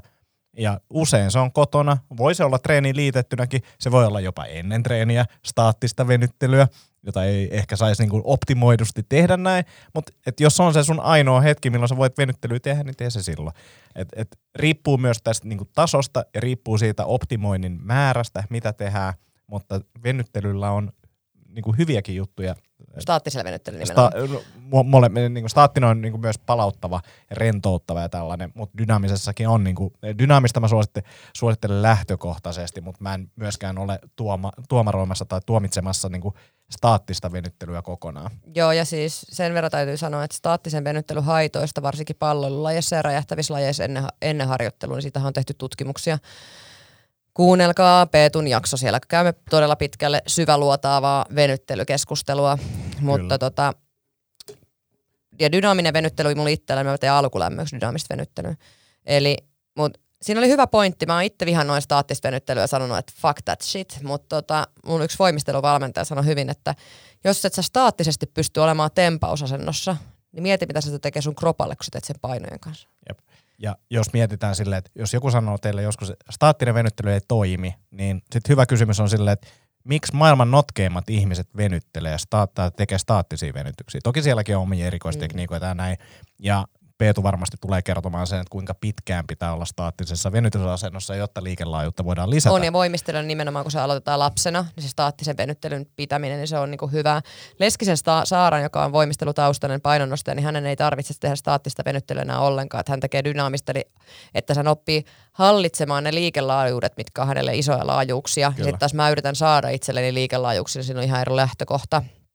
Eli tässä näkökulma sekä painonnostajan että yleisestä mielestä. Kuunnelkaa Peetun jakso. Öö, mennään muutama tämmöinen yleinen juttu, mitä te olette vielä kysynyt ennen kuin lopetellaan. Täällä oli siis hauskoja. Yllättikö Pynnösen voimatasot? Mua yllättää se, jos Pynnönen ei ota haastetta vastaan ja rupeaa enää painonnostoa muun kanssa sinne, muun kanssa sinne SM-kisoihin, mistä me ollaan puhuttu. Onko Pynnönen tämä voimailija on. syömäri? Vitsi, se oli iso. Siis se oli ihan kauhean. Mä oon jotenkin ajatellut, että mä oon niinku, tiedätkö, kun me eletään siellä ala, alamaailmassa tuolla undergroundilla omassa pikku hopittikerhossamme, mikä siis sen takia sä varmaan Antti viidyt painonnostajia koska sä oot keskipitkä painonnostaja. Joo. en laita vastaan. Toi, on, toi on itse asiassa melkein kehu mun pituudesta jo, että et keskipitkä kyllä. Joo, niin siis mä oon ajatellut tiiäks, sitä, että mähän oon niinku keskiluokis, että mä oon niinku keskipitkä painonnostaja. Mm. Mä en omasta mielestäni ole kauhean lihaksikas, koska sitten taas niin isomman painonluokatytöt on paljon lihaksikkaampi kuin mä oon. Sitten sekin on sellainen asia, sit kun meitä joku fitnessnaisen viereen, mikä painaa 52 kiloa, että mä syön tuommoisen aamupalaksi. Mutta joo, asiaan, niin sit, kun teeks, elää niiden ihmisten kanssa, jotka tekee samaa lajia, mitä sä itse teet. Eli esimerkiksi mun mielestä niin Juho Murton on iso. Mm. Juho, mikä on 184 pitkä, painaa hunti, niin kuin repinki.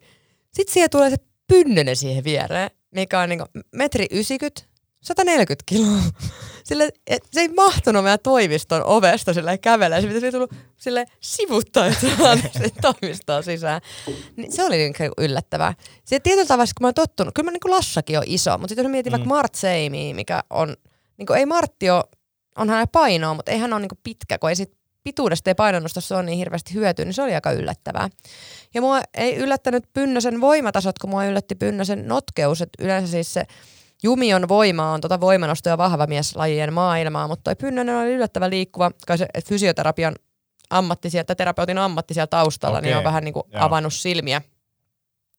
Ja tota, mutta joo, odotan häneltä, että aloitamme projektin matkalla kohti 2022 SM-kisoja. Että et hän tota, oli niinku liikkuva mies ja kun tosi vahva, niin veikkaan, että voisi tulla ihan hyvä keissi. Sitten oli tuo insinöörikysymys, mihin me vastaan vasta lopuksi. Tota, miten Antti sun tuo loppututkinto? Se on vähän kesken vielä. Tota, korkeakoulussa opintoja on vasta kuukausi takana. Tosin siitä on parikymmentä vuotta aikaa, kun mä sen tehnyt. Ja sitten tota, on mä tuolla, tuolla, tuolla Heliassa, niin siellä mä vedin jo puoleen väliin ne opinnot. Mutta... Onko sä ajatellut lopettaa, lop, niin lopettaa niitä jossain kohtaa? Eh, eh. Jossain vaiheessa mulla oli tämmöinen niin harhainen kuva siitä, että mä voisin tehdä, mutta ei mua oikeasti kiinnosta yhtään. Ehkä joku täysin uusi ammatti voisi olla sitten seuraava. Sähkömies. esimerkiksi, esimerkiksi. Tai kokki. Kokki voisi olla kova. Joo. Hei tota...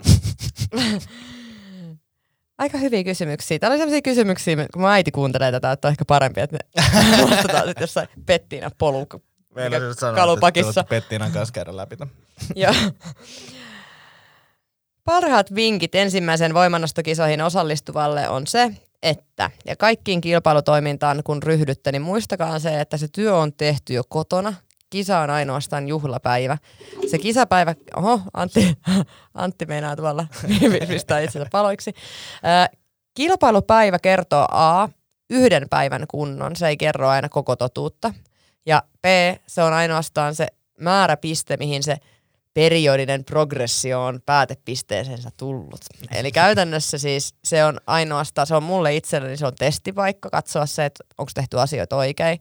Niin surullista kuin se onkin, niin mulla olisi vielä sit se, että kun EM käy onnistumassa tai epäonnistumassa, niin sit sitä ei oikein voi uusia. Että onhan siinä niin siis henkisesti traagista puoltakin, mutta se kannattaa aina miettiä se, että se kertoo sulle vain yhden päivän totuuden, ei mitään muuta. Eli älä ressaa liikaa, vaan siitä pitäisi myös nauttia. Mä tykkään itse kyllä kisatilanteesta, tai siis sanon, mä tykkään siitä jännit, jännityksen tuomasta lisäboostista. Mä vihaan sitä jännitystä, mutta mä tiedän, että, se, että mua jännittää, niin tekee sinne mun tulokselle hyvää. Eli sitä jännittämistä ei kannata pelätä, vaan se kannattaa valjastaa siihen. Mulla on oma vinkki vinkki vitonen on se, että mielikuva harjoittele sitä kisapäivää lämmittelyyneen läpi ja vaikka sua rupeaa jännittämään siinä, kun teet mielikuvaharjoitteluita, niin muista se, että sä pystyt omalla niin hengityksellä ajatusmaailmasta laskee myös siinä mielikuvaharjoittelussa sitä stressitasoa. Ja se on tosi tärkeää opetella, koska sitä pystyy myös käyttämään sit kisatilanteessa, eli siis se, että huomaat, että nyt rupeaa leipomaan yli, niin kuvit, rauhoitatte se, kuvittelette sitä kisaa ja otatte se kisan haltuun. Eli se, että ette anna sen ajatusten juosta, vaan te käytätte sitä ajatusta hyväksi tulee mieleen tuosta, niin että toi kuulostaa pitkälti stand-upilta, niin kuin millaisia fiiliksiä siinä on. Oli niin läppää tämä mun juttu. Ei ollut se. Ei, tota, se, että, että ensinnäkin tuo jännitys ja just toi, että miten sitä hanskataan, niin mun vinkki on niin aina ollut se, että hengittele. Keskity hengitykseen, hengittele. Se on niin kuin hyvä. Mutta sitten niin se, että mä en tiedä, onko tämä sama. Ää, sitä ajattelee, että kun epäonnistuu tai jos epäonnistuu tai vaikka menee hyvin, että ihmiset muistaa tämän. Että niinku muiden puolesta. Että mä niinku häpeän, että noin näkee, kun mulla menee nyt pieleen tää. Tai kun mulla menee hyvin, että ne muista sen, kun mulla meni hyvin. Mutta mä ainakin muistan ikuisesti se ensimmäinen stand-up game, mitä mä olin katsoa, kun sulla oli sitä, mikä se, mitä se komikkaa se oli? Tiedostavaa, Tiedostavaa komikkaa. Mun mielestä oli hauska vitsi. Mä olin aina kyllä sille. No, mutta tää, tää ei nyt oikeastaan auta tähän mun pointti, koska mun pointti oli se, että se on egoistinen ajatus se, että joku muistaa sut jostain kisoista tai stand-up-lavalta. Että sun pitää olla joko tosi, tosi, tosi huono tai tosi hyvä tai tuttu. Niin, mä tutut muistaa, niin. mutta sillä ei mitään merkitystä. Mu, mä tykkään susta silti, vaikka Mutta ei, ei nekään ole sille, niin, ja just näin, että ei, ei, ei, ei sun tutut ole silleen, että Anni on kyllä paska ihminen, kun se nosti noin huonosti. Ei, niin ei. Siis silleen, niin, tai mä oon pitänyt sua yhtään sen huonompaa tai parempaa stand-up-koomikkoa, niin. vaikka sä heitit mä kieltämättä kyseenalaista läppää, mikä ainoa naureja oli minä. Kertooko se enemmän sinusta mm. vai minusta, niin se olisi taas toinen niin. Mutta mut, mut, tavallaan, että et, miettii myös sitä ehkä, että miksi jännittää. Niin kuin, et, et, mitä siis tapahtuu, niin sanoit, että mitä siinä tapahtuu, jos mä epäonnistun. Niin, mitä sitten? Niin, sitten hauskintahan tässä on siis se, että jos meidän viedään urheilua vielä pidemmälle, itselle vielä siis se, että kun meidän kuitenkin omiin kisoja jonkin verran televisioidaan ja on mediassa, niin jos mä teen tulokseksi 92 ja 117, niin mä oon pettynyt siihen itse. Mm. Mutta jos mä sanon lehdessä, että nostin tänään huonosti, niin se ihminen, joka lukee se lehdessä, että hei, että Vuohiaani nosti tänään huonosti. Sen sijaan, jos mä sanoisin, että tein tänään 92 117, mikä on 209 kiloa, eikö se ole? Ehkä. No ehkä. 209 kiloa, joka on mun uran parhaimpia suorituksia. Mm. Että vaikka mä tiesin, että mun kunto olisi ollut parempi, niin jos mä sanoisin niin, että, tai että tein 9217 viimeisellä pääsin vielä kokeilemaan Suomen ennätystä. Jep. Niin ihan eri kuulona kuin se, että vaikka sä itse olisit pettynyt siihen, niin myy se asia niille muille ihmisille siten, että tämä oli se, mitä mä hain, tähän mä tulin. Ja mä itse teen esimerkiksi sitä, että mulla on minimitavoitteet, eli se, että mä pakotan itseni siihen, että on pakko olla tyytyväinen. Eli se, että kun mä menen kisaileen, niin jos mä teen, sanotaan nyt vaikka nyt ekat kisat, kun mä tuun tekemään tuon selkävamman jälkeen, niin jos mä teen yli 200, niin mä oon tyytyväinen. Jos mä teen 205, se on niinku ihan superjees ja 210 on niinku semmoinen lottovoitto. Niin silloin sulla on se minimitavoite suoritettu, niin sä voit olla jo silleen, että et ei tarvi enää niinku itkeä. Et, ja se minimitavoite saa olla siis, niinku, sen pitää olla realistinen, mutta se ei saa olla utopistinen. Eli semmoinen, niinku, että joka päivä mä pystyn tähän. Ja sitten kakkostavoite on semmoinen, että hyvinä päivinä mä pääsen tähän ja sitten superpäivänä mä pääsen tähän kolmanteen tavoitteeseen. Niin silloin sä oot, oot itse jo alun perin kriittisesti arvioinut sitä sun todellista kuntoas, niin se että on paljon helpompi olla tyytyväinen myös itseensä. Ja, ja toi tuo sitä perspektiiviä niin kuin tavallaan siihen omaan tekemiseen, totta kai kaikki haluaa mahdollisimman hyvän suorituksen tehdä, mutta tota, se ei välttämättä ole sinä päivänä niin kuin mahdollista. Hauiksi se koko kyselty? En ole mitannut. Ja sitten mut kysyttiin, että kaipaatko aikojasi diplomi-insinöörinä? Joo, vähän on edelleenkin diplomi-insinööri, että siinä mun ajat on vaan niin ollut jatkuvia, mutta tota, mä toisinaan huomaan haaveilevani siitä, että olisipa kiva olla töissä teollisuusalalla, mm. eli rakennusteollisuuden alalla. Ja se tietyllä tavalla se elämä siinä, että sä pistät oven kiinni, työt loppuu ja meet himaa, niin se on tosi kutkuttavaa. Sitten toisinaan mä mietin sitä, että mä oon ollut 24-vuotiaan, mulla on ollut, tota, mulla on ollut pysyvä työpaikka. Mä oon ollut silloin työmaapäällikkönä, mä oon nyt 33. Niin kuinka monta sataa tuhatta euroa mä oon heittänyt Kankkulan kaivoa urheilemalla tässä 12 vuotta. Et on ehkä parempi, että mä en aina mietiskele sitä, että mitä se diplomi-insinöörin elämä olisikaan voinut tuoda tullessaan. Tota kutsutaan pakofantasiaksi. Itellä on myös vastaavia välillä, että miettiä, mitä jos olisikin jäänyt tai lähtisi nyt niin kuin ihan palkkatöihin ja lopettaisi yrittäjyyden ja olisi vain palkkatöissä, että kuinka stressitöntä se elämä olisi. Niin varmaan jo tietyllä tapaa stressitöntä, mutta ihmismieli on valitettavasti semmoinen, että me keksitään stressiaiheita kyllä niin kuin ihan ilman mitään syytäkin. Että me löydetään vaan sitten ehkä, näkisin itse näin, että mä, mä silloin löytäisin kämäsempiä stressin aiheita kuin mitä mä löydän nyt. Nyt mä, mä mieluummin haluan jotain haastavampaa koko ajan, pikkasen haastavampaa, pikkasen stressaavampaa juttua, mistä selviytyy ja oppii niinku selviytymään stressaavimmista tilanteista, mutta et kyllä mulla monta kertaa on käynyt mielessä silleen, että ois, oispa siistiä, jos olisi vaan niinku neljältä loppus työt ja pääsis kotiin eikä tarvitsisi miettiä. Mutta sä sanoit tuosta stressin sietokyvystä, niin mun täytyy, mä kerron teille kaikille aloittelevat insinöörin alut ja jo olemassa olevat insinöörin alut tarinan stressittömästä insinöörin arjesta. Mun tota ensimmäinen työpaikka oli Porin kaupungilla. Terveisiä vaan sinne, se oli todella, todella siisti. Tai siis ensimmäinen niin kuin, työmaajohdollinen työ, työpaikka oli Porin kaupungilla ja mun piti olla siellä rakennuspuolella, mutta sitten mun sanottiin, että meillä on tuossa toi satamaprojekti, että kuule Anni, että sä voisit lähteä valvomaan sitä räjäytystyömaata sinne ja sitä ennen niin sun pitäisi laskea noihin, noihin tota, ton sataman niin, niin tota määrälaskenta. Mulla on hajukaan, miten sitä satamaa laskettiin. Ja tänä päivänä mä ehkä olisin soittanut ja kysynyt apua jolta, että sen verran mä oon niinku muuttunut siitä, sit, mitä 21-vuotiaan teki, teki, niin mä menin kirjastoon. Mä lainasin kirjoja, että näin rakennat satamaa. Ja mä laskin rakennusmääräyskokoelmista se, että paljon ne varmuuskertoimet ja muut vastaavat olisi. Mun meni ihan sikan aika. Mä otin sen läppärin sieltä töistä kotiin ja tihrusti menemään niitä piirustuksia ja näin poispäin. Ja mä opettelin laskemaan sataman määrälaskentaa siinä kesätöissä kotona, jonka jälkeen mä siirryin valvomaan sinne. Eli ihan semmoinen että kylmää kaivoa heitetty juttu, että tossa on toi. Sitten toinen homma oli siinä se, että no mä ajattelin, että nyt kato kaikesta selvitty, että kyllä tää tästä lähtee. Niin mä, mä menisin lopettaa itse asiassa opinnot kesken, mutta mulla oli niin pitkällä se, mä olin kandi jo tehnyt, niin sitten mä äitin kanssa juttelin silloin, ja mä olisin, siis tiesin, että mä haluan lääkikseen jo silloin.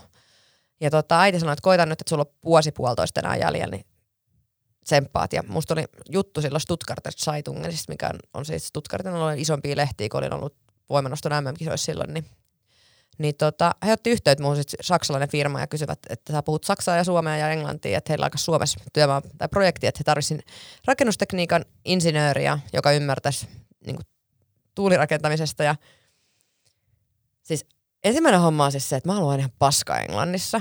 Ja mä pistin sellaisen paperiin nimeni alle, että mä teen mun diplomityön englanniksi. Kaikki materiaali oli saksaksi.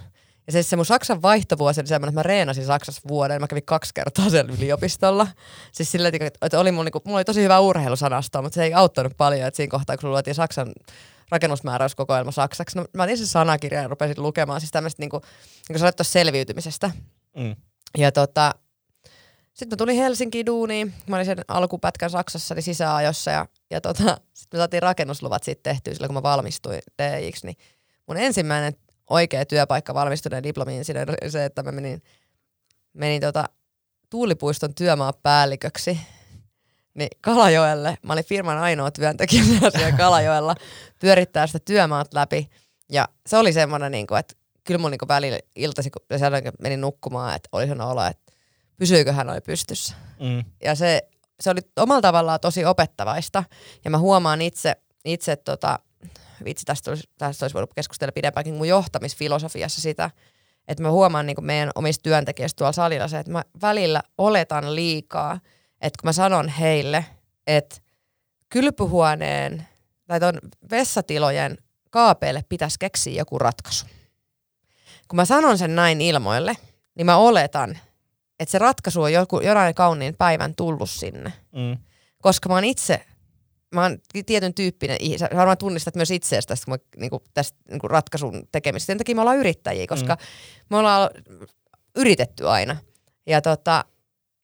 Toi on myös tolleen, kun sä muotoilet sen, että tälle pitäisi tehdä jotain. Mä oon myös semmonen niinku to-do-narkkari. Joo, lista. Et, joo, mutta kun sä sanot noin, niin toi ei, toi, toi ei ole to vielä, toi on vaan semmoinen to, to, toive, joka on heitetty mm. ilmoille, millä mä en tee mitään, joka korkeintaan aiheuttaa mulle ehkä vähän semmoista stressiä, tiiäksä, että tälle pitäisi tehdä jotain. Mutta Mut toi to-do-listat on toiset, mä oon yrittänyt myös opettaa niihin, että kun sen tekee, niin, siis niinku, että niitä mm. palleroita mm. voi myös suorittaa. Mm. Mutta joo, siis mä huomaan, että mä välillä, ja siis se on semmoinen asia, kun mä tein itse asiassa tuon Veatissa niin mun johtamisfilosofian loppunäytön, niin sanoin isoimmaksi ongelmaksi on se, että mun pitäisi enemmän ohjata ihmisiä, mutta kun mä oon itse ollut aina niin itseohjautuva, niin mä kuvittelen, että kaikki muutkin on. Ja mä en nyt sano, että se mun tapa rakentaa esimerkiksi tuulipusta, se oli todennäköisesti ihan farssi. Siellä oli varmaan todennäköisesti Onko niin... se pystys vielä? On. No, no niin. Ja siis siellä on todennäköisesti niin paljon he, he, hukkaa heitettyjä työtunteja, mitä mulla mm. on mennyt, mistä oli, ihmiset olisi tiennyt jo. Mutta tosiasia oli siis se, että se oli sen, mä, siis se koko, niin kokonaisuudessaan tosi opettavaista, mutta siellä oli paljon semmoista hukkaa heitettyä aikaa varmaan, mistä olisi päässyt siltä kysymältä eroon. Mutta kun mä oon itse tottunut siihen, että no vähän niin kuin esimerkiksi siis se, että jos mä ajattelen näin, että mä haluan, mä haluan, mä, niin mä, mä haluan opetella leipomaan pullaa, niin mä otan kirjan käteen ja rupean lukemaan ja pähkäilemään ja otan selvää ja sitten mä leivon mm. sen pullan. Sen sijaan, että mä soittaisin mun kaverilleni Jansulle, joka kierrättää tuo kirkkonummella tai juu, mä en edes tiennyt, että se juuri kierrätetään, että niitä jaetaan toisille. Mä, sä kyllä, tiedät. joo, joo, kyllä. Sä oot juuri piirissä. Mutta ei sitä pullaan tarvitse. mutta joo, siis niinku, että et, et, niinku, et, et voisi tehdä asiat, että ei sitä juurta esimerkiksi tarvitsisi itse tehdä, mutta mm. mä niinku, lähtökohtaisesti tekisin sen. Se on jotenkin, se on niinku sellaisia asioita, sitten mä huomaan urheiluun, se on niinku siirtynyt urheiluun tosi paljon, että olisiko se sitten stressittömämpää, jos olisi diplomi-insinöörin ammatissa, niin ei se välttämättä niin kuin sanoin, olisi. Että se olisi vaan, elämä olisi vaan erilaista. Ehkä niin kuin, kyllä mä niin kuin sen verran sanoin, että mä oon ehkä kat, katkera, niin kuin mä sanoin tuosta taloudellisesta puolesta, on se, että et, no joo, siis mä oon vaihtanut siis mun, mun niin kuin semmoisen plus sadan tuhannen euron vuositulot 10 000 euroa vuodessa. Mm. Ja, niin ja, se on niin kuin semmoinen iso, että et, et, en mä siis, voin sanoa sen nyt kaikilla rakkaudella, että en vaihtaisi päivääkään mun ammattiurheilusta pois. Se on ollut maailman kamalinta, mutta maailman ihaninta ja tietyllä tavalla maailman, niin kuin, antaa mulle tosi paljon tulevaisuuteen pelinappuloita. Mutta kyllä sitä niin kuin, välillä, kun meet joululomaksi tekemään Euralla osastolääkärin tehtäviä sen takia, että sä saat sen rahan säästöä, että sä pystyt urheilemaan kevään, niin kyllä sitä siinä miettii, että – Mulla olisi nyt kolme, niin mulla oli 80 prosenttinen työviikko silloin, koska olin järjestänyt asiat niin, että mä koko talve. Mä olin aina marraskuusta maaliskuuhun niin lomalla. Mm. Niin tässä tilanteessa mä olisin ollut Taimaassa vetää spinakolaadaa ja ottamassa aurinkoa. Sen sijaan mä täällä niin tekes duunia, että mä voin tehdä lisää duunia niin kevään. Niin kyllä se välillä silleen niin kaivertaa ja pistää miettiin. Mutta en mä, sin, mä tykkäsin tehdä, mä tykkäsin tosi paljon tehdä rakennuspuolen hommia, mutta se mikä se lopetti, niin oli ehkä se, että mihin ehkä Antti yhtyy, kun mä sanon, että mä oon hyvä ihmisten kanssa. Mun pitää saada olla ihmisten kanssa tekemisissä. Ja insinöörihommissa niin tietyllä tavalla se rahasta taistelu. Eli siinä mä sanon, että rahasta taistelu oli se, että kaikki kusettaa, kaikki haluaa vetää välistä, kaikki haluaa voittoa. Niin se oli mulle tosi kuumottavaa, koska mä oon persoonan sitten taas semmoinen, että – jos mulla 10 tonni vuositulot ja Antil tulee 5000 euron lasku, niin sitten mä mietin, että kyllä mä varmaan viidelläkin tonnilla selviä, että mä annan Antil se viisi tonnia. Kun mä oon lähtökohtaisesti ihmisen semmoinen, että mua ei niinku ihan hirveästi se... Tämäkin kokeilla. niin, ki- kiinnostele. Niin siis se, että sit se oli Raksalla tosi, mä huomasin, ja mä huomasin, kun me rakennettiin myös saliin niin tietyistä asioista, niin se vihainen Anni tuli sieltä taustalta. Eli se tyyppi, mm. joka tiesi sen, että mun on pakko pitää selkeät jöötä näistä asioista, että nämä tulee hoidettu, että nämä asennetaan oikein, että nämä tehdään, niin kuin se rakennu, raksaviha, Mm. Se työks työmaanpäällikön mulkkuus tuli, tuli, tuli siis se niin valtasmutti. Mä, stressa, mä niin stressaannuin eri tavalla, mitä mä stressaannut normielämässä. Eli se, se stressi oli semmoista minusta riippumattomien tekijöiden kanssa painimista, mistä mä en pitänyt. Ja se on se syy, miksi mä en halua enää Raksalla, on se, että mä haluan tehdä semmoisia projekteja, missä kaikki toivoo, että lopputulos on priimaa, eikä semmoinen, mistä yksi toivoo, että saa mahdollisimman pienellä betonimäärällä mahdollisimman iso voito. Ja jos mä nyt jos mä nyt kaivan tota kuoppaa kolme senttiä vähemmän, niin mulla on yksi tunti vähemmän töitä, jolla mä voitan viisi euroa enemmän. Ja siis se oli se ajatus maailmaa, että mikä mua ärsytti siinä kaikkein eniten, oli se, että mun piti olla jatkuvasti tarkkana siitä, että ne urakoitsijat ja aliurakoitsijat, tekeekö ne semmoista työtä, mitä mä toivon heidän tekevän. Ja mun täytyy tähän kohtaan sanoa, että mulla oli todella hyvä tuuri siellä työmaalla. Eli meillä oli aina tosi hyvät aliurakoitsijat vali, sattu valiutua niihin projekteihin, mitä mä itse tein. Ja tota, mä oon itse asiassa ollut jälkeenpäin töissäkin niiden Keski-Suomen betonirakentajille, että se oli niinku tosi, niinku, että mulla oli tosi hyvä tuuri. Mutta sitten kun noissa muissa työmaissa, kun sulla oli just sitä, niin kuin mä sanoin, että jos se me valvoo, mitä se työ tehdään, mm. niin sitten mennään vähän sieltä, mistä aitaa matalin. Ja se on kaiken kaikkiaan niin semmoinen asia, mihin mun mielestä rakennusala Suomessa tulee, niin jos nykyään puhutaan laadusta, niin meidän pitäisi olla ylpeitä siihen, että me rakennetaan mieluummin laadulle ja maksetaan vähän enemmän siitä laadusta, kuin se, että tehdään nopeasti kiireellä ja paskaa. Niin se, mä en vaan taipunut siihen. Se oli niinku, enkä tule taipumaan vastaisuudessakaan. Että jos mä dippainsi hommia teen, niin se tulee olla enemmän tuotannon ja talouden puolella kuin työmaalla.